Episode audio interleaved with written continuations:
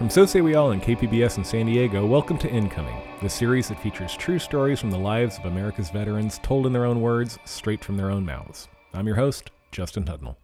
Today's show is focused around individuals who have unique insights about the process of staring into the abyss as well as climbing back out of it again.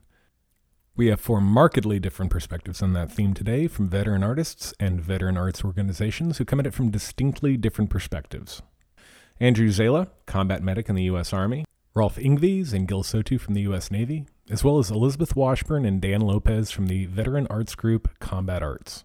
My friend and program director Julia Evans helped me out on this episode, so when you hear a distinctly different voice from my own during Gil's interview, that's Julia Evans. We're starting off with Andrew Zayla, who served as a combat medic in the Army and saw combat in Afghanistan in 2009 and 2010.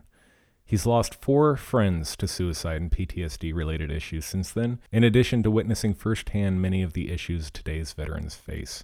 And we're grateful to have his portrait of a service member's experience on that front with his story you're about to hear titled The Mountain. Here's Andrew. Hi, my name is Andrew Zayla, and this is The Mountain. The mountain is tall, late summer leaves. Initially, he pulls his car up.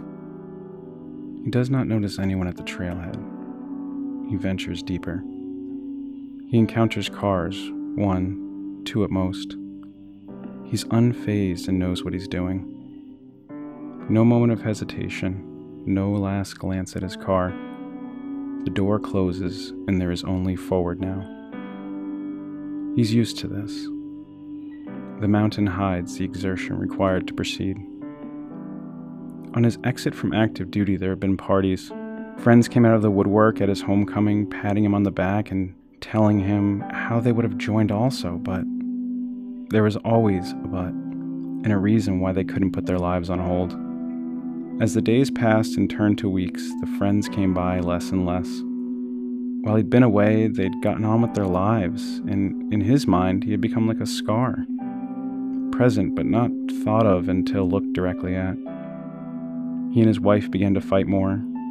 His temper would rage and quickly reach a crescendo before falling abruptly off with his exhaustion. Always exhaustion.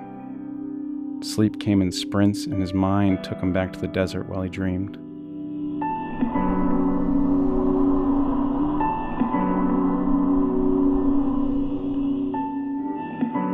The mountain at its base is wide and the path hot.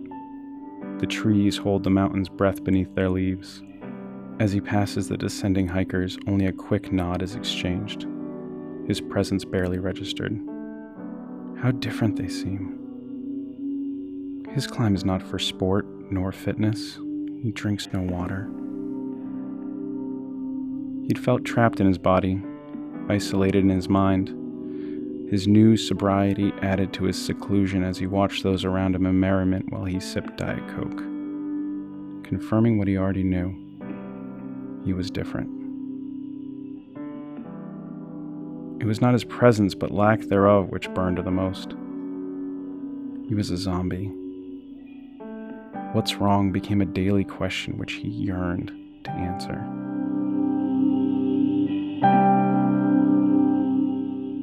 The last hikers pass on the way down. He's alone. The mountain is indifferent. Each step draws him to the peak. He hears no words. He hears no birds or song.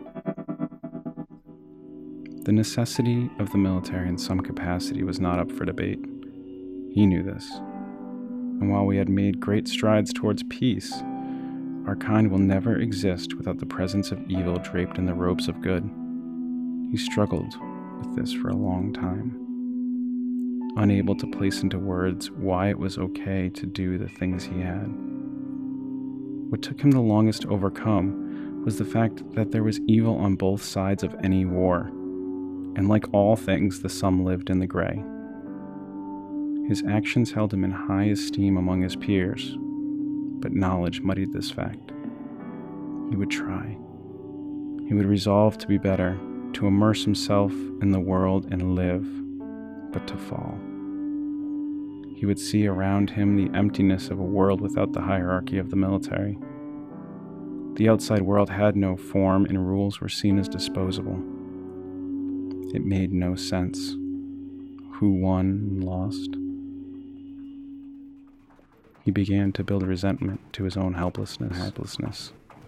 He struggled to maintain the bearing the military had built into him. His footholds disappeared.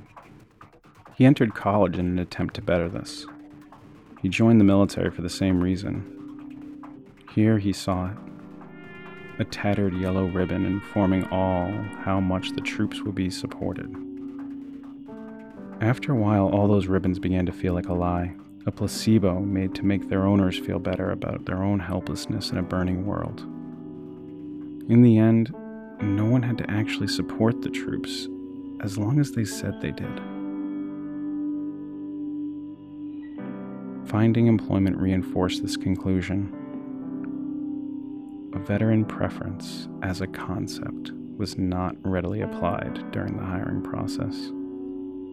His skills did not translate. His time was passing, sitting in the VA, no one from his war. His guilt at feeling this mattered somehow. Each one seemed somehow different and the same. Was he one of these? So many broken.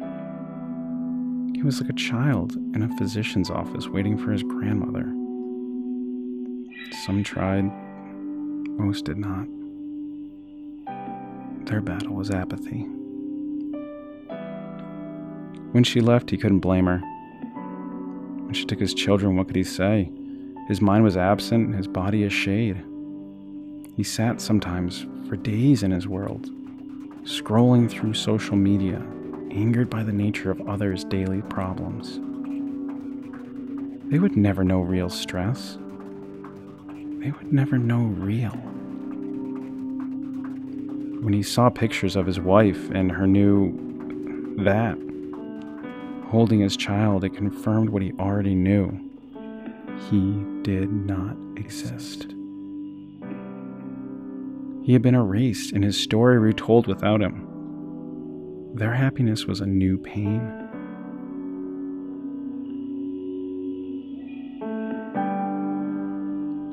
He is in the violet world, making his way through the trees. As the path grows hard to see and the journey more beat, his mouth dry, closed round. It was here he saw it, his way out.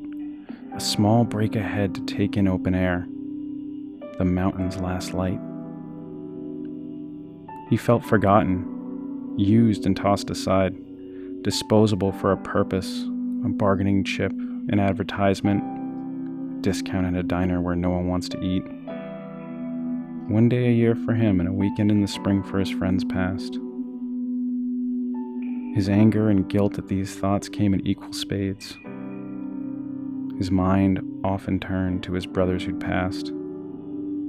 He thought of each individual soldier and how they lived. They were not sports stars. They were not beautiful creatures.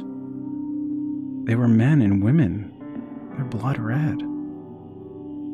He remembered Abdul Aziz, his interpreter, medevaced after walking over an old landmine. He never knew if he survived. Often with combat, no closure could be found.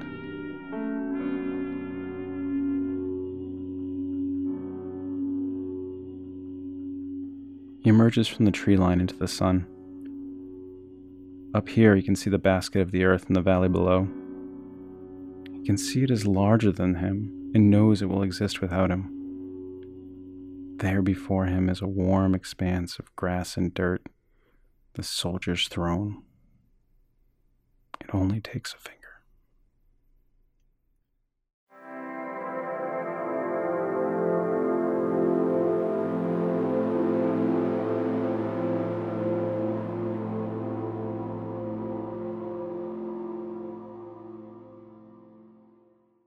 I really like the choices you made with that. I like the subtle disgust, too, when talking about the wife's new boyfriend. Yeah.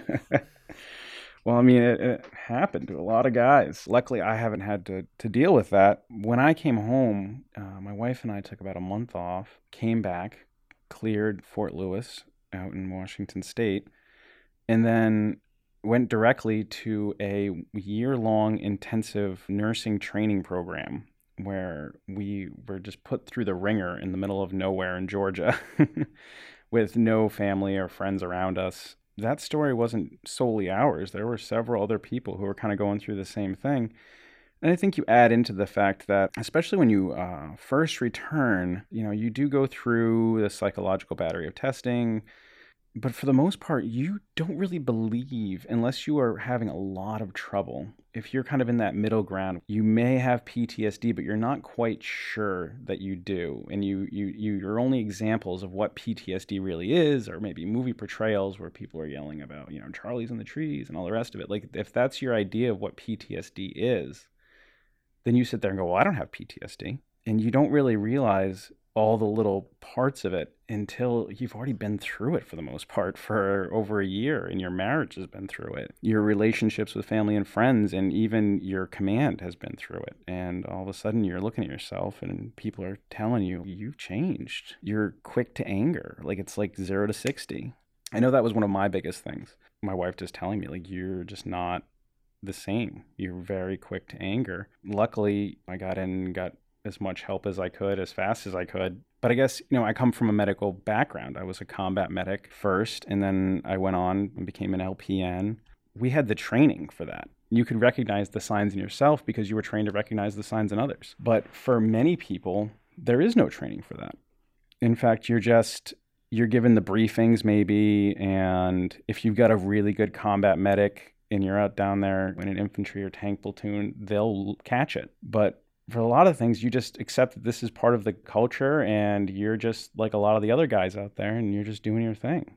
Do you find that one of the reasons it's hard to seek treatment or to explore the possibility that one has post-traumatic stress is because there's the nature of war is such that there's always someone who seems to have it worse? And, you know, and the selflessness of the service kind of makes you look to help others before oneself sometimes? Absolutely. I mean, humans in general, not just soldiers, but humans in general have a great capacity to rationalize everything. Hey, I mean, we're poor, but we're not as poor as those guys. Those guys are on the street. There's always a way to rationalize it. So yes, absolutely. You look at someone who's got PTSD really badly and you're like, well, I'm not that bad, so maybe I don't have it. For a lot of people, there's always this kind of internal back and forth that kind of happens where you're like, maybe I do have it, maybe I don't have it. I mean, it's sad to say, but I think a lot of people don't really address it until they're getting out of the military for whatever reason, whether you're retiring, you're just separating, or you're being medically discharged. And then all of a sudden you're like, wow, I've been living with this for years. I remember it was something I'd see in Walter Reed a lot when I was working as a nurse there is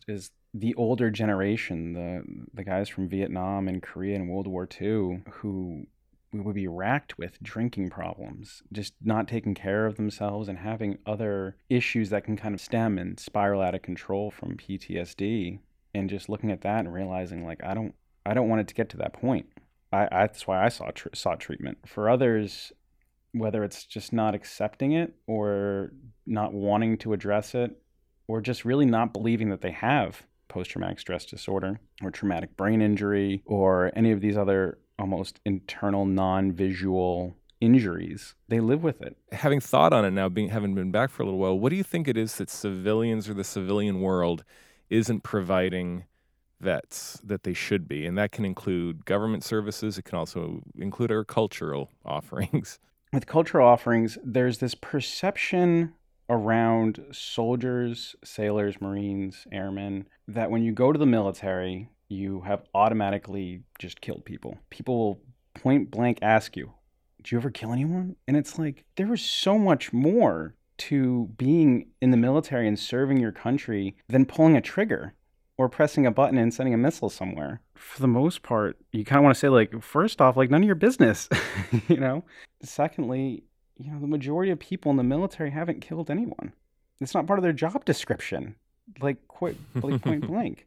Right. You know, there are more, like, nurses, medical personnel who have done more good in war zones for civilians than, especially in this particular war in Afghanistan and Iraq, than they were ever given credit for. And yes, there are absolutely stories of people killing civilians indiscriminately, and, you know, you cannot forget that. But for most people, they go and they serve and they come home and that's it. There isn't this hurt locker constant set of conflict present. And for some people, it does exist. And do not get that twisted. Some people have been put through the ringer and have had to be part of operations you'll never hear about, have done some incredible heroic things or have had to do some incredibly horrific things. But the fact that sometimes people just lead with that question, it's something that I think should be culturally addressed. The other thing is the support our troops mentality where, and I put that in the piece, the tattered yellow ribbon, we support our troops, we have a veterans preference, we have all of these things set up, and we're going to get out there and we're going to help all these veterans out and get great jobs for them. And then when you call them and you start to try to do the interview process, they tell you, oh, you're just not qualified at all for any of these positions, and we're not willing to really even train you or let you start off in the mailroom somewhere because you don't have a bachelor's degree. Well, you know, for the majority of enlisted personnel, they don't have time to finish a bachelor's degree before they get out of the military. A lot of them are taking college classes and a lot of them are trying to get there, but your options are limited. You, for the most part, are really engaged in online classes, trying to stay in some kind of reputable institution over the internet while you're being moved across the country to go do a training for a month, getting deployed for a year. And there are some options out there. But I mean, for a perfect example, I got an associate's degree when I was in the military. By the time I was out of the military, the learning institution was completely discredited and shut down and bought by a different college. So the university that I got my associate's degree from doesn't exist anymore. Oh, God. And you kind of look at it like, well, so what were you guys doing? Just taking government money? If you spent 15 years directly in the infantry, you may have leadership training, but you've been trained to do this exact thing for this long. It's easy to underestimate how much your personality becomes that of the military. What, for you, were some of the most impactful parts of your service on your relationships when you came back home and affecting you in the reintegration? What was it about the transition that you felt you weren't prepared for or that you wish you'd been prepared for? I suppose one of the biggest things was just being more engaged. You spent a year isolated. I mean, you've got the internet, but for the most part, you don't realize how little cultural engagement you get from the internet. I mean, I had no clue who Lady Gaga was until I got back. You know, everyone's like, oh yeah, Lady Gaga. I'm like, who's Lady Gaga? When you get back, it's kind of overwhelming. There's a lot there and you try to just take it all in. It starts to play with the PTSD a little bit. That was the first really big thing that I think was pointed out to me. It's like that I wasn't present anymore. And I didn't even know what that meant for the longest time. Thank God for my wife, who's been extremely patient with me through our entire marriage, but specifically since I got back from Afghanistan. The other thing was the anger. There's a line in the story where I say that the anger would come on in a quick crescendo and then drop off. And that was the other big piece that probably put the most strain on my marriage was I would get so rageful. And then it's almost like you catch yourself and you're like, oh, what am I even like doing? Is this really what I'm being? Because I can remember not really being like this either. And so you start to like shut down because all you're doing is thinking about it. And there comes that distance again. From watching your friends who have had a hard time reintegrating and also yourself and watching the easy bag of tricks people reach into when they're trying to self-medicate, what advice now would you give to the spouse and partner and family of a service member coming back and going through that struggle? Talk. Communication. Use your words. That's what we tell my son all the time, use your words. But it's true for soldiers, sailors, Marine, airmen, all of us coming back. People from the World War II generation would tell you stories. And I noticed that a lot of the Vietnam generation, they didn't. Because culturally there was this huge protests and everything else that went on back then. I mean, this is before I was born, but I can appreciate history. And I think there was a lot of just avoidance to the fact that they were ever in the military, period. I remember talking to this biker in a bar down here in Florida, and he was an old combat medic. So we, you know, of course, struck up a conversation about being combat medics in two different wars. He told me, like, the day he got out of the military, he took every piece of military memorabilia he had, drove behind a Kmart and dumped it into a dumpster and just kept on driving. It didn't speak about it again for 20 years. And so what I've always taken from that, and one of the reasons why I thanked you guys in the beginning for giving veterans a voice, is it's an outlet. It's getting your story out of your core where it's strapped to your soul and getting it to anyone who will listen. Writing and being published with So Say We All has really given me the shot in the arm to keep on plugging forward with this. I mean, if anything else, it's validation. The words you put together have power and they're going to reach other people. And maybe if there's someone out there who is going through this kind of change from being in the military to being a civilian, they're seeing all these things happen around them and they're getting to that point where they're thinking about killing themselves, maybe reading it and realizing that they're not alone and that other people have kind of gone through this and that there is help out there and they can keep going, that'd be worth it right there. We've lost more soldiers to suicide at this point than actual war deaths over the past right, by a hugely substantial amount. Hugely right? substantial amount. It's something that we all know about. I don't know anybody who hasn't lost anyone out of all my veteran friends or my active duty friends. It's something that we need to get a handle on, and we need to figure out exactly how we're going to go forward and save some of these guys' lives. And that makes a great transition to the question I ask everybody is, if you were to come across a serviceman or woman who's about to term out, rotate out of the military, and say about 2 weeks or a month, and you could give them one piece of advice, what do you think it would be now? Just communicate. Talk. Talk to anyone. Make sure that you have open communication with the guys still, the men and women who are still in uniform, and make sure you have a support system on the other side. Reach out on Facebook to a veterans group. If you're like, I really have nobody, I guarantee if you post to a veterans group on Facebook, you will get people responding out of the woodwork being like, hey man, been there, here's some resources. The transition is hard. It's a rocky road. Everyone has to walk it, but on the other side, it's good. You're going to get through it and you're going to have good days and bad days, but you're going to be here and it's entirely worth it. Andrew Zayla, thanks for being on Incoming. Thank you so much. And I really hope So Say We All can keep on running programs just like this. Me too.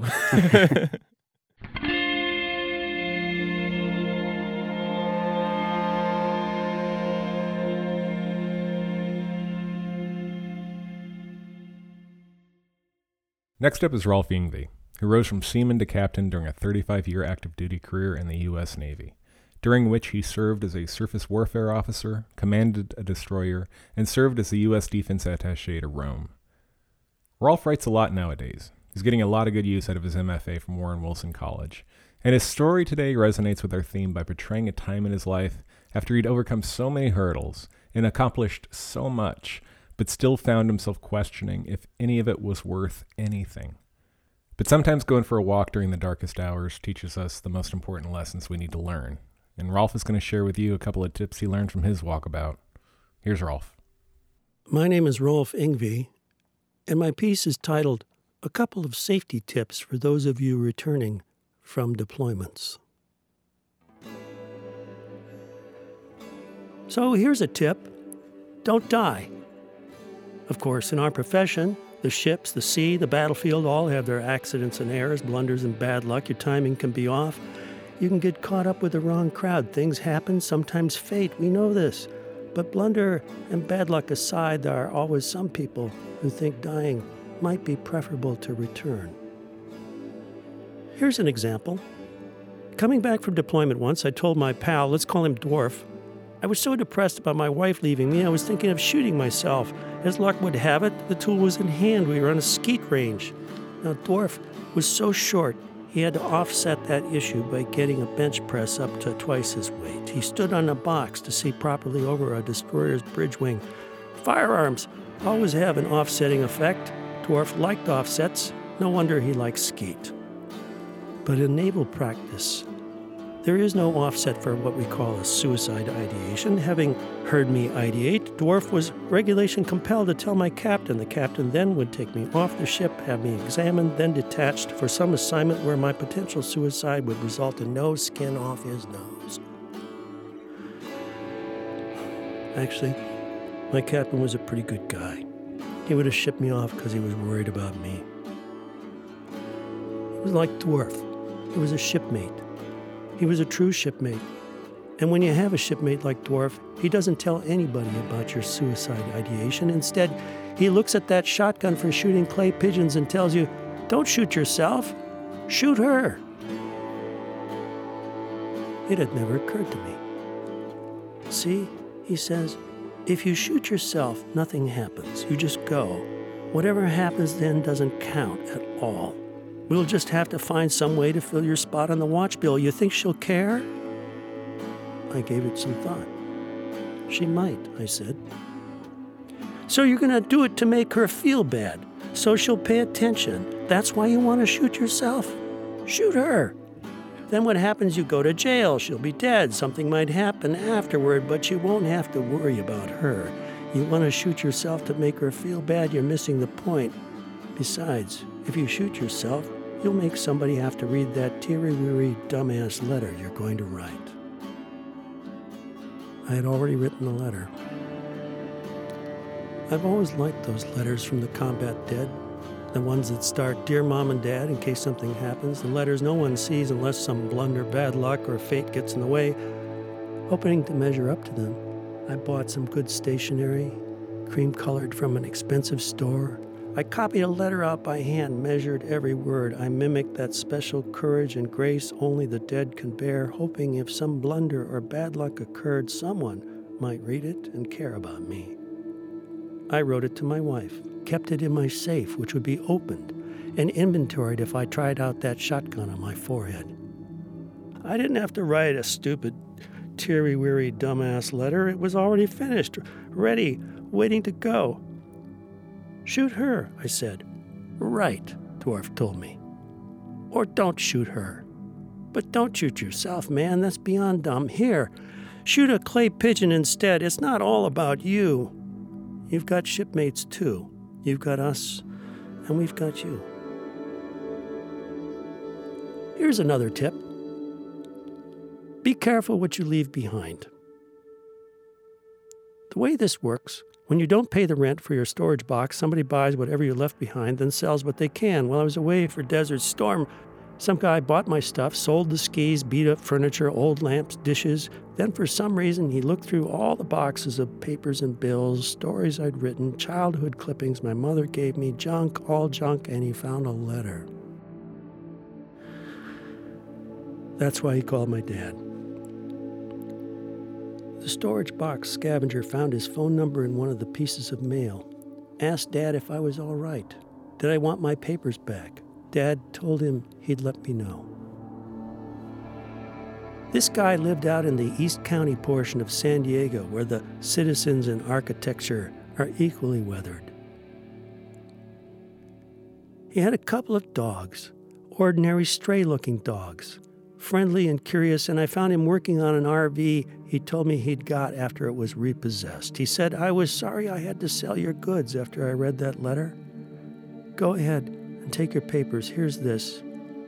He handed it to me, a cream-colored envelope bought in an expensive store, a teary-weary letter I'd written practicing to be dead.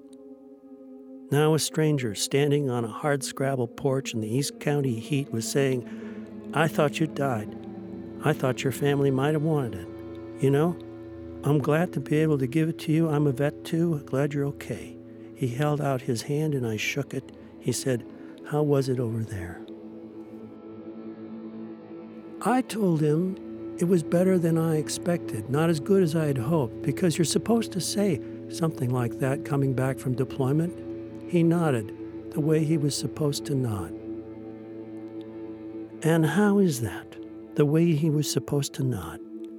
As if he understood, as if it was okay, as if I was forgiven. I had not realized I would need this forgiveness, but there it was, given to me, gratis. That night, I went through those papers and got rid of bills I never paid, letters I'd never sent, tax forms never filed, all the stuff I had kept out of guilt or laziness, and my apartment filled with all those years when I had been happy, when I had thought my wife had been happy. All the years away, all the longing, wishing, waiting sorrow for the end of one deployment or another, the movement on and on. The last 4 years of our marriage, we had lived with each other less than 6 months. It was a Saturday night, when other people were out on the town having fun, dancing, telling jokes, preening and flirting over their date night dinners full of adventure and hope. I hadn't thought much about my former wife for a long time. Before I shredded my teary-weary dumbass letter, I read it all again, feeling that stunning embarrassment over the blunders of the younger me. How could I write that kind of letter, hoping it would get printed someday? How could I hope for one of those battlefield moments, some accident of fate, error, bad timing, or bad luck intervening, as if somehow it would make sense out of the life I'd quit trying to carry forward? How could I have been so stupid to actually consider that shotgun? Now me, living, not killed, not shot by myself or anyone else, this miserable, humiliating letter shows up, and I realize then what the East County scavenger had forgiven. I had thought I needed to remember. I thought my duty was to remember. It's not true. You do not have to remember the truth or what you think the truth might be. We don't have to remember how we felt. We can heal. We can move on, find our own places. Here are two tips for those of you returning from deployment. Don't die. Be careful what you leave behind. Do that, and it won't matter the way you were. You can fix it. Do that, and you can find a way to be forgiven and a way to forget. Do that, and there is still a chance you'll find the love you let go.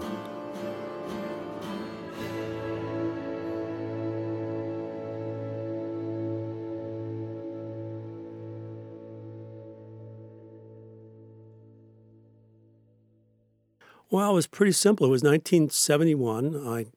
I'd already gotten one draft notice and gotten out of it by staying in school, and I didn't think that was such a good idea anymore. Besides, it was flunking out.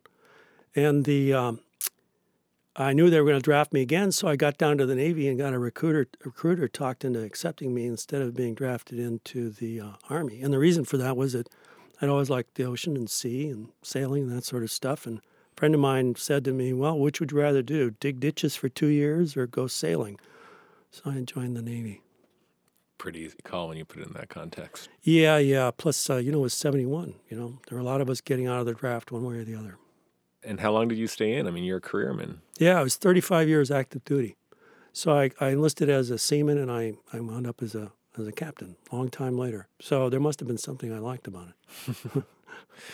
And you talk in your piece about how hard that was on your relationship. I mean, when you were away, did you kind of mediate in that relationship with those great pauses in between correspondences?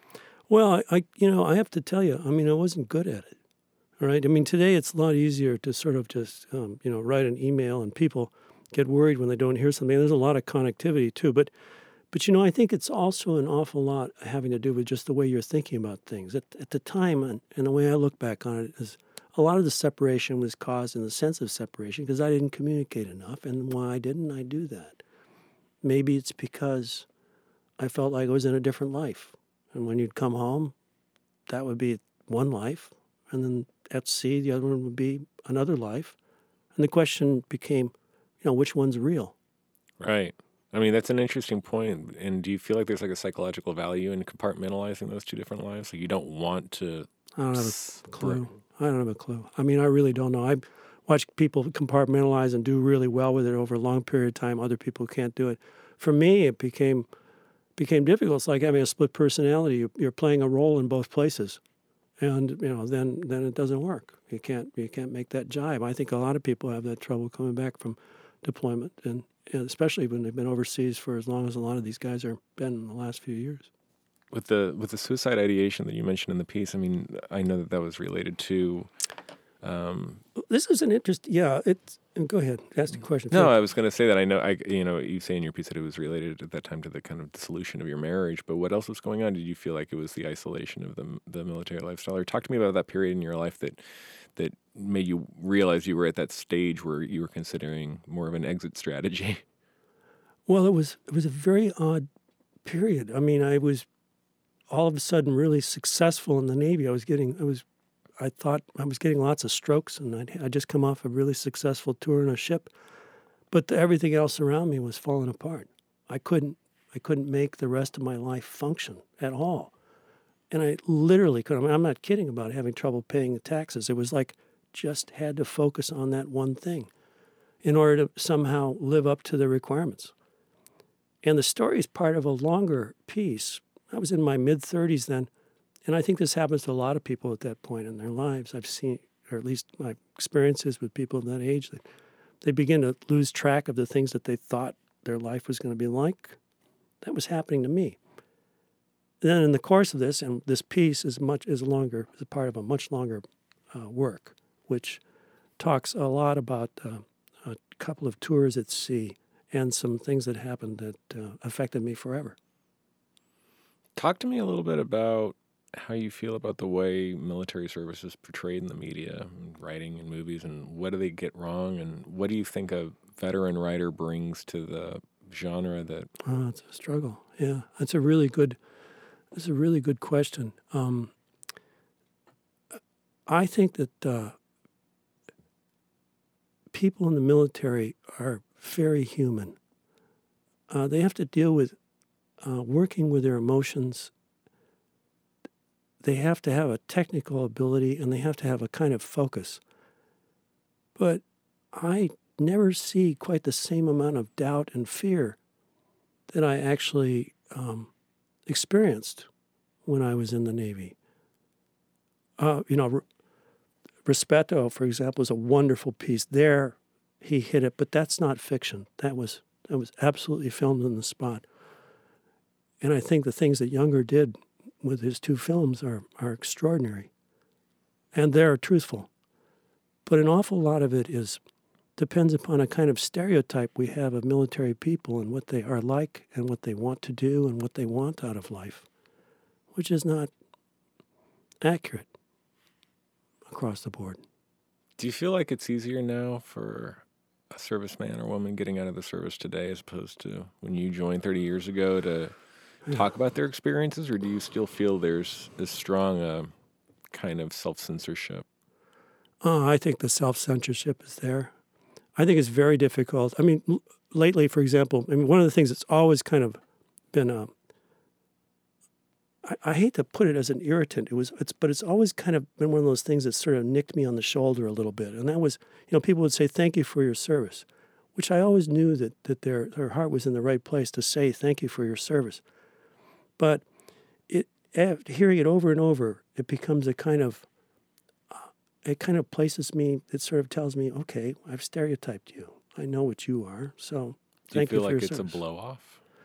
Yeah, it could be a blow-off. I think a lot of people feel that way. I work with the veterans at the Veterans Village of San Diego. I basically just help these guys write resumes. And I think everybody worries about sort of being placed in a category if you tell them you're a veteran. In the old days, it was the Vietnam veteran was kind of placed in a political category at some point, there was all those stories about being spit on and stuff like that. By the way, it never happened to me. I don't know, maybe I was good looking enough or something, who knows. But the other thing is people today feel as though that they are placed in a box where if you say that you're a veteran, especially a combat veteran, then somebody's going to automatically assume that you're struggling with an incredible burden of PTSD and guilt and the rest of it. And the truth of the matter is people are different. They have a different view of these things that happen to them, and they respond differently. What did you base the decision to retire on? I was tired. I was 55 years old. I've been in since I was 20. I looked around and I thought, if I'm ever going to do anything else in life, if I ever put my finger on anything else, I need to leave. I was coming at the end of a tour, and my wife had also retired from the Navy, so we decided at that point it was time to make the move. Could have stayed another 4 or 5 years, but, the truth of the matter is I wanted to get out. I wanted to study. I wanted to go write. I wanted to do the kinds of things I'm doing now, working in the arts and especially with writing. Yeah, you say, I was reading in some of the notes you sent me that you started writing while you were sent to study meteorology when the Navy sent you off to college. Yeah, I did, and it was great. These people at the University of Utah just sort of took me in like their mascot. I was in the graduated writing program. Two wonderful teachers that I had, a guy named Hal Moore who's passed, and David Cranes is still around, and a bunch of graduate students encouraged me, and I wrote short stories ever after. It was part of my breathing. How did you work in your writing into when you were back at sea, when it became part of your Navy life? Poorly. Okay, I mean, I really was poorly. I mean, one of the things that you have to do in the Navy is you have to write a lot, especially as an officer. And, you know, I liked doing my writing well. I liked to write well, and it's hard to write well. So I was always struggling with whatever report I had to write. And then when I got a chance, I would journal sometimes. I wrote a lot of stories. I was really surprised at how many stories that I wrote, but a lot of garbage. It was really a lot of false starts. Was that the kind of time you thought you feel like you got rid of that required, 20, 30, 40 stories a writer has to write their shit before they get to a good one? Oh, yeah. No, yeah, exactly. I could see that coming. Right. No, actually, I thought I was just writing my way down into the absolute abyss. I just thought it was like a slide down to the end. And at the end of it all, I sent this story to my friend David Cranes, and I said, what do you think? Is this reasonable work? He said, oh, yeah, this is good. Keep at it. Sometimes you just need a little encouragement. What do you think civilians get wrong the most about the veteran community? Oh, no, I can't tell you that I have any thought about that, but what they get wrong the most. But the thing that I think that is most hurtful, and sometimes, is the perception that people are in the military because they couldn't do anything else. I think that that's... that perception is held by a lot of people. And I think that that's, first of all, it's just not true, and because it's very hard to actually get into the military today or to have a position in any of the armed forces.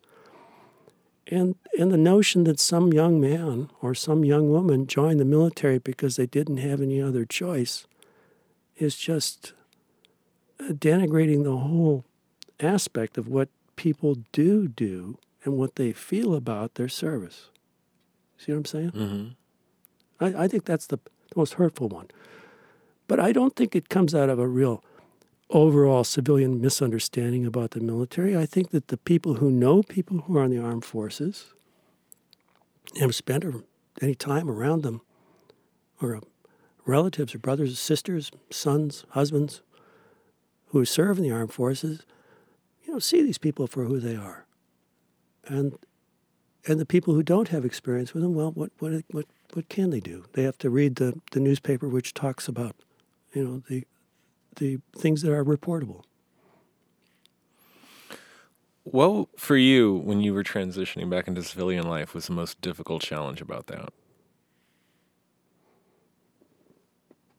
You were doing it with a partner. Your wife, as you said, was in the Navy also, so she was retiring at the same time as you, right? Yeah, she was. It was the first time for both of us, I think, and I'd hate to speak for Sharon completely, but I saw this in her too. A lot of it was placing what happened to me into the right box in your memory, which is really what this story's about.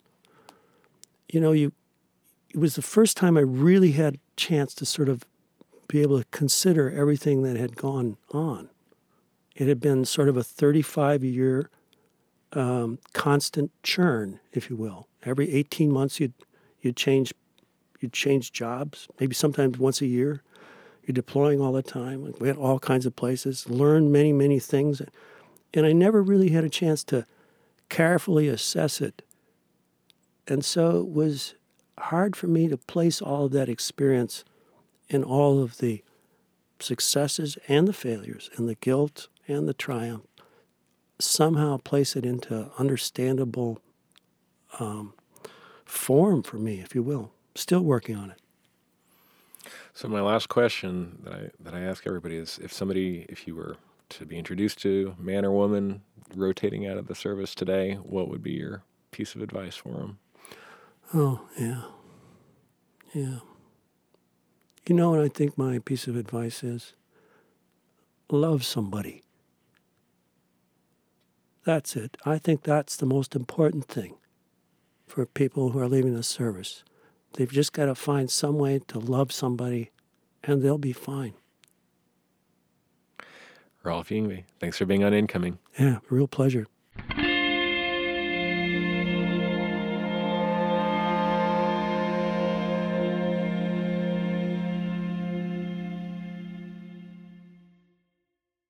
Gil Soto produced one of the best open mic nights in town, which later became a podcast called Train of Thought. He's also known as one of the best performance poets around, winning numerous awards. He's the artist in residence of the Jacobs Center for Neighborhood Innovation and, most recently, a playwright. But before all of that, he was in the Navy, and his work reflecting on that period of his life touches on many of the themes of struggles service members deal with, but through an inspirational and redemptive lens of energy that is definitively Gil Soto's own. I'll let you hear from the man himself, though. Here's my friend, Gil. Progress, not perfection. Progress, not perfection. I'm coming home. I learned what I could, saluted who I had to, and I ate what they fed me. If I never see another chicken fried steak on a plastic pink tray, I die a happy man. I'm ready for the sun to know me by my first name again. Tired of adapting. I've never been good at playing ocean. This tree has roots that long to be planted. Progress, not perfection. I am coming home. I remember leaving. I remember the party they threw in honor of me sailing off to protect this country. Not much fanfare in succeeding safely. Coming home is not as fancy. Much like divorce, people just want to know what's next. And saying, I don't know, is like checking other when asked to list your ethnicity. America doesn't do vague. If we can't label it, it doesn't exist. 4 years in no real combat, I always get asked this question. Are you really a veteran? Yes. My time served wasn't idyllic. I may have missed a few musters. I may have wrote a few poems when I should have been watching out for the enemy.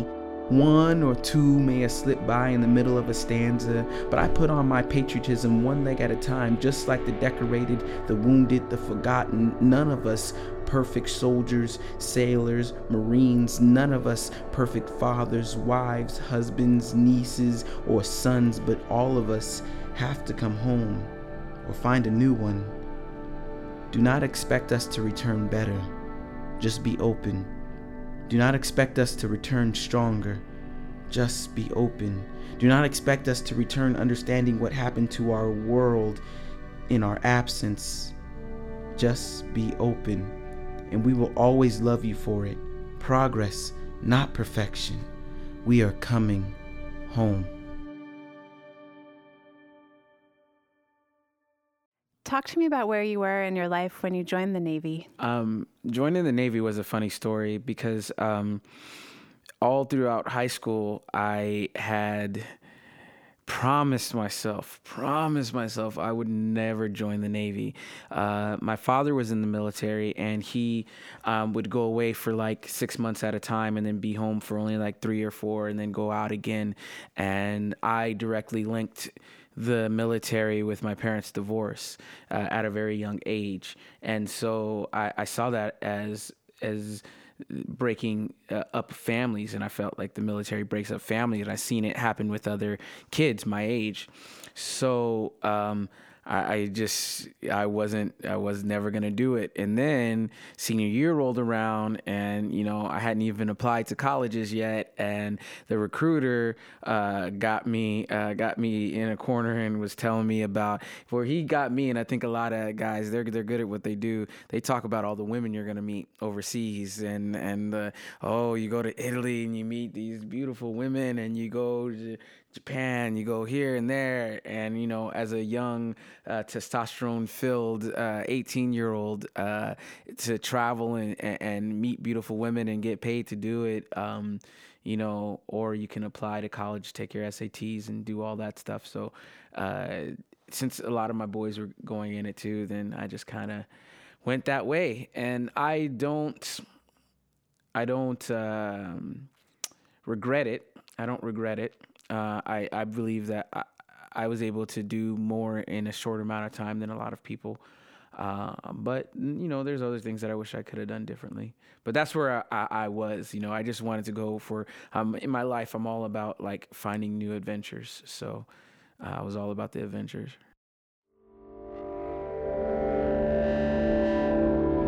American Pirate. December 31st, 1999. For 17 years, Prince warned that this was gonna happen. The party has begun, and I not only missed the boat, I got on the wrong one.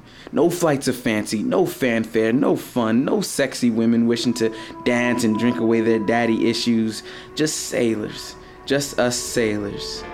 Give us your tired, your poor, your huddled masses, your criminals, your high school underachievers, your I'll do anything to get out of this town, and we'll build you the best Navy this nation can band-aid together. Dress pirates to look like gentlemen. Tell us this is for God and country. No need to trick us, Captain. We're American pirates, we are. We'll do it for women and money. December 31st, 1999, in the middle of nowhere doing nothing but keeping my tray from sliding off the table, the black ocean ebbs and flows rhythmically, trying to start the party, keeps things rocking but lacks any real direction. You know how them black oceans do. I'm trying to keep my chicken fried steak in my stomach. 3 years as a sailor, and I still keep a plastic bag in my back pocket in case of sickness. I'm an accident waiting to happen, like Y2K. Someone reset the clock so these planes don't fall out of the sky. Someone turn back the time so I don't get on this boat. I'm supposed to be with Prince, Apollonia, Vanity, and Sheila E. and the rest of the revolution. It was the apocalypse we've all been waiting for. Instead, Clemens gets caught beating off in his space in the aft deck. They playing spades in the berthing and taking no prisoners. Clark got the Madden going on in the PlayStation in the laundry room. Usually I'd be engaged in one, maybe all three of them activities at the same time, but it's December 31st, 1999, and there will never be another one. No land to be seen, no kiss to be stolen. Military service is a marriage, and she always comes first and can care less if you reach your climax. Your goals, your dreams, just do what she says, and you may make it out weak but alive, and if you're lucky, with a few good stories. American Pirate.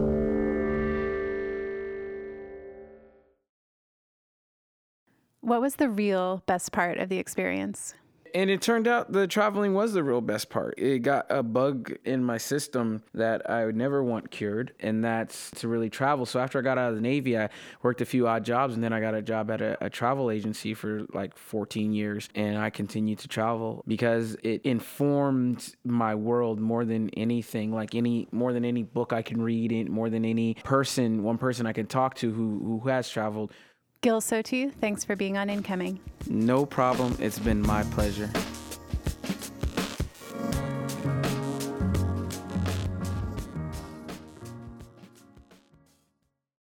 Our fourth and final set of contributors today.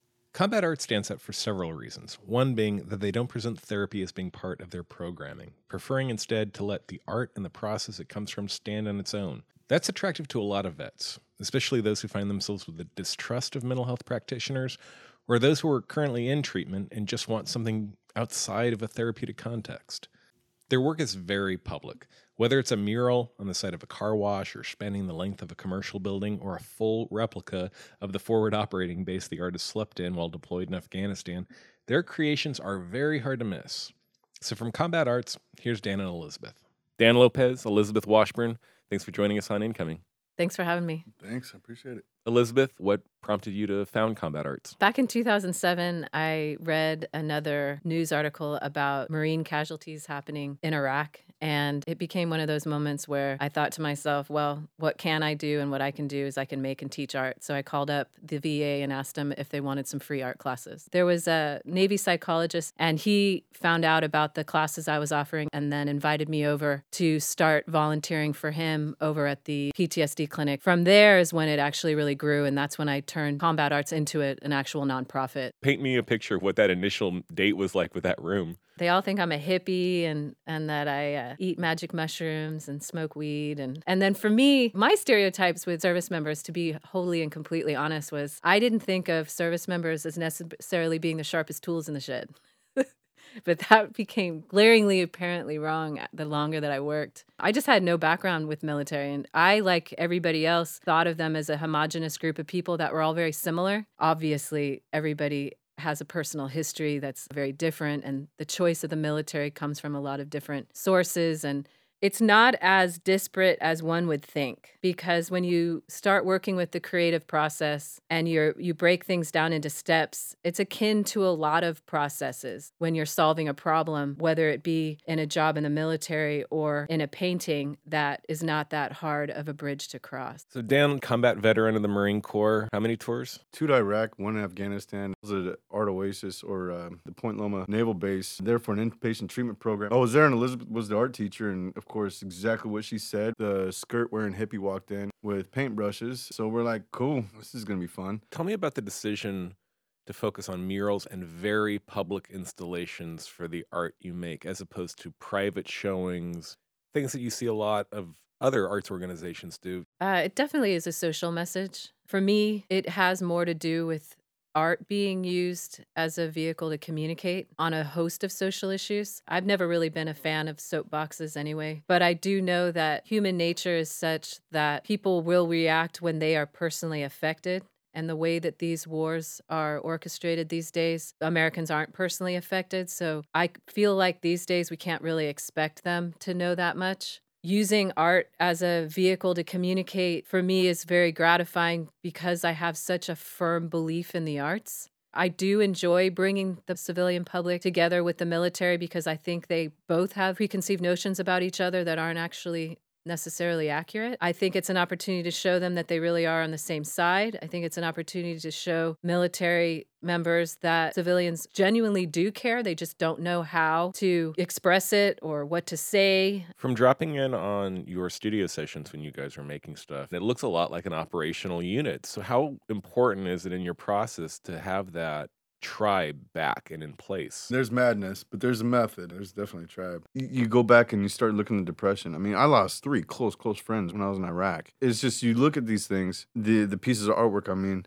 that's one I see a lot of. Since I've been involved in the arts, it gives me something to do. It gives me something to focus on. I mean, there's been times where I've just been mad. I don't know. I wake up and I'm just mad. I don't know if it was because of a dream I can't remember I just had or whatever it is. And I get up, I go and I run through my day. And more times than not, I have something going on in the arts throughout whatever it is. Whether it's I'm making something out of leather, whether it's I'm teaching or I'm meeting with some people or something like we're doing right now. It gets me out of the house and it gets me around people I know. The arts, it's not just painting. It's actually interaction with great people. I mean, since I've been with Combat Arts, I've met some amazing people. I mean, I've met you through it. And it's just, it's one of those things that it's not solely focused on just making a piece of artwork. It's actually just, it's the community that it's in. Elizabeth Washburn, Dan Lopez, thanks so much for being on Incoming. Combat Arts. Check them out. Thank you. Thanks, Justin. That's our show. Incoming is produced by myself, Justin Hudnell. Jennifer Corley is our editor. Musicians for this episode include Chris Warren, Ariana Warren, Chris Apple, Nicole Kuester, and Mark Broody. Our outro music is by 1032, a.k.a. Tim Koch. At KPBS, John Decker is program director, Nate John is web editor, Emily Jankowski is our technical director, and Kurt Conan is audio engineer. Special thanks to WQCS and the Treasure Coast for helping us to record Andrew Zayla. Funding for Incoming is provided by the KPBS Explorer Program, the Veterans Arts Initiative of the California Arts Council, and listeners like you. If you want to learn more and get involved, you can find us online at kpbs.org/incoming or at incomingradio.org. Thanks for listening. We'll talk again soon. KPBS On Demand is supported by Rancho La Puerta, which provides wellness retreats for solo travelers and families who enjoy hiking, mindfulness, and fitness classes in a garden setting on 4,000 acres of nature preserve. RanchoLaPuerta.com